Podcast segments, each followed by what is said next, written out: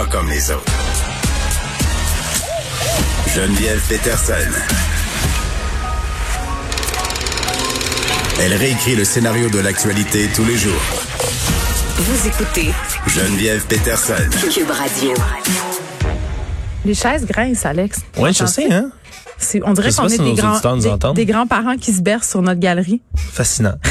Fascinant, on est déjà là. Je me suis bercée en regardant euh, une vidéo qu'on m'a fait parvenir d'Alexis Cossette-Trudel, euh, Oh. complotiste en chef, Charmant. qui s'est fait bannir euh, des médias sociaux traditionnels, mais qui officie encore sur certains sur certains euh, certaines plateformes, allais-je dire, euh, puis je les nommerai pas parce que je veux pas faire de pub à ces plateformes-là, mais est revenu sur euh, ma chronique dans le journal de Montréal et si je n'en voulais pas moi de la vie d'avant, euh, un titre un titre que je n'ai pas choisi par ailleurs, hein, Ok. c'est pas mon titre, c'est un titre euh, du titreur finalement, euh, où j'expliquais en fait qu'il y avait des affaires de la pandémie, du confinement qui allaient me manquer. Euh, moi, j'ai vraiment le goût de me déconfiner, puis j'ai vraiment le goût de recommencer à vivre. Là. On tous s'entend, mais tu sais, l'hypocrisie sociale, euh, les, les, tu sais, les, Se les- donner la bise. Oh oui, hein. les bisous, Se donner là, la les bise. transports en commun. Fait que lui, il a repris cette affaire-là euh, sur euh, dans une vidéo de, je sais pas moi, euh, une demi-heure, puis euh, pour un peu euh, parler de, de tout ça, dire que j'étais anti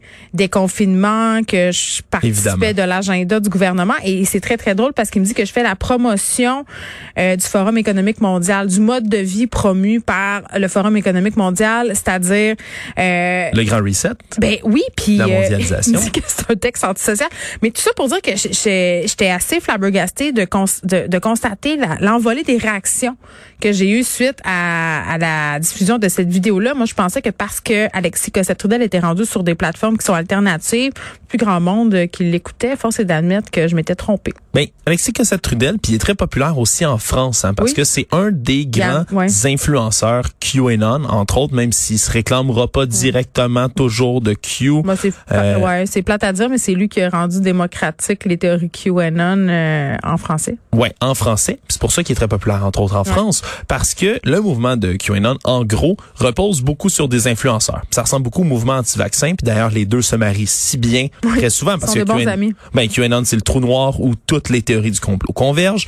Euh, mais ça fonctionne, c'est pas central. T'as pas un chef à QAnon, même le fameux Q. Hmm. D'ailleurs, c'est pas euh, qui est pas vraiment une personne. C'est plusieurs personnes qui qui prenaient le compte aux Philippines. Bref, tout ça pour dire que euh, c'est décentralisé, mais il y a des influenceurs un peu partout, comme Alexis Cossette-Trudel le fait ici, qui ramènent le mouvement.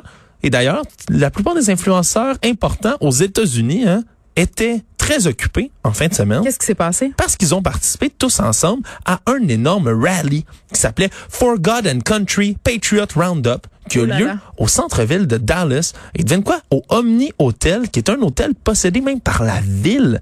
Et malgré une opposition d'une pétition de 20 000 signataires d'habitants de Dallas qui ont dit on veut pas avoir une conférence de coucou dans notre ville, eh ben, elle a eu lieu quand même. Ça a duré de vendredi jusqu'à même un peu hier matin, si je ne m'abuse. Et tous les influenceurs de la quanonosphère aux États-Unis étaient présents et c'était c'était très peu édifiant ce qui s'est dit là-bas. Mais c'est quoi? C'était quoi le but?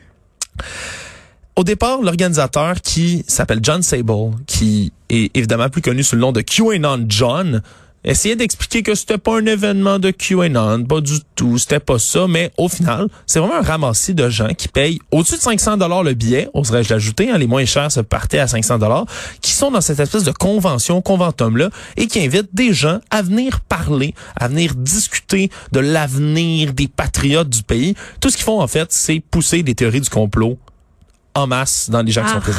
Ce sont des débats philosophiques.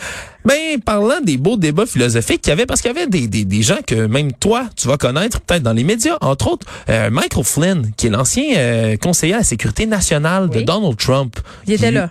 Qui était, ben oui, parce que M. Flynn, même s'il a tenté, et là, mes, les auditeurs ne voient pas mes guillemets, mais il a tenté de se distancier de QAnon, et il participe activement à toutes sortes de rallyes, il parle dans plein d'événements. Particulier. Oui, absolument. Mais lui, il est vu par la communauté QAnon, par une certaine frange, disons, comme une figure extrêmement importante, extrêmement centrale, qui dénonce tout ce qui peut arriver.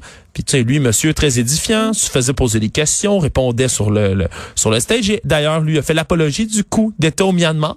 Ah, en disant que ça devrait arriver aux États-Unis et Euh, qu'enfin l'armée devait intervenir. Mais parlant de coup d'État puis de grand reset, là, il paraît qu'il y a une nouvelle date. Là. Hein? C'est, c'est cet été que ça se passait quand là, que Trump va revenir au pouvoir puis que l'armée va se saisir de tout ça? J'en ai vu plusieurs. Il y en avait, il y en avait en juillet. Il y en Ouais, avait évidemment qui pointaient la fête nationale hein, aux États-Unis, le 4, juillet. ouais. euh, que ce serait vraiment le beau coup d'éclat parce qu'on cherche hein, quelque chose de tellement euh, biblique, scripté, le retour de Trump. Mais c'est pas précis. Mais il y avait quelqu'un hein, qui parle, qui a dit en fin de semaine que ça serait très bientôt. C'est quelqu'un d'autre que tu connais, Sidney Powell, l'avocate du Kraken. Je sais pas si tu te souviens d'elle. Sidney Powell avait un une veste de biker. Et voici ce qu'elle avait à dire devant la foule en liesse. that he can simply be reinstated, that a new inauguration date is set. Elle a donc dit qu'une nouvelle date d'inauguration viendrait bientôt. Et évidemment, en parlant, he can be reinstated, he étant Donald Trump. Moi, ce que je retiens, euh, Alexandre, de tout ça, c'est qu'il y a des gens qui font leur pain et leur beurre sur ces théories-là. C'est devenu une véritable industrie. Il y a Mhm. des influenceurs qui y participent, tu l'as dit. Il y a des gens comme Alexis Cossette-Trudel qui généraient des revenus avec les vues de leurs vidéos et ça continue.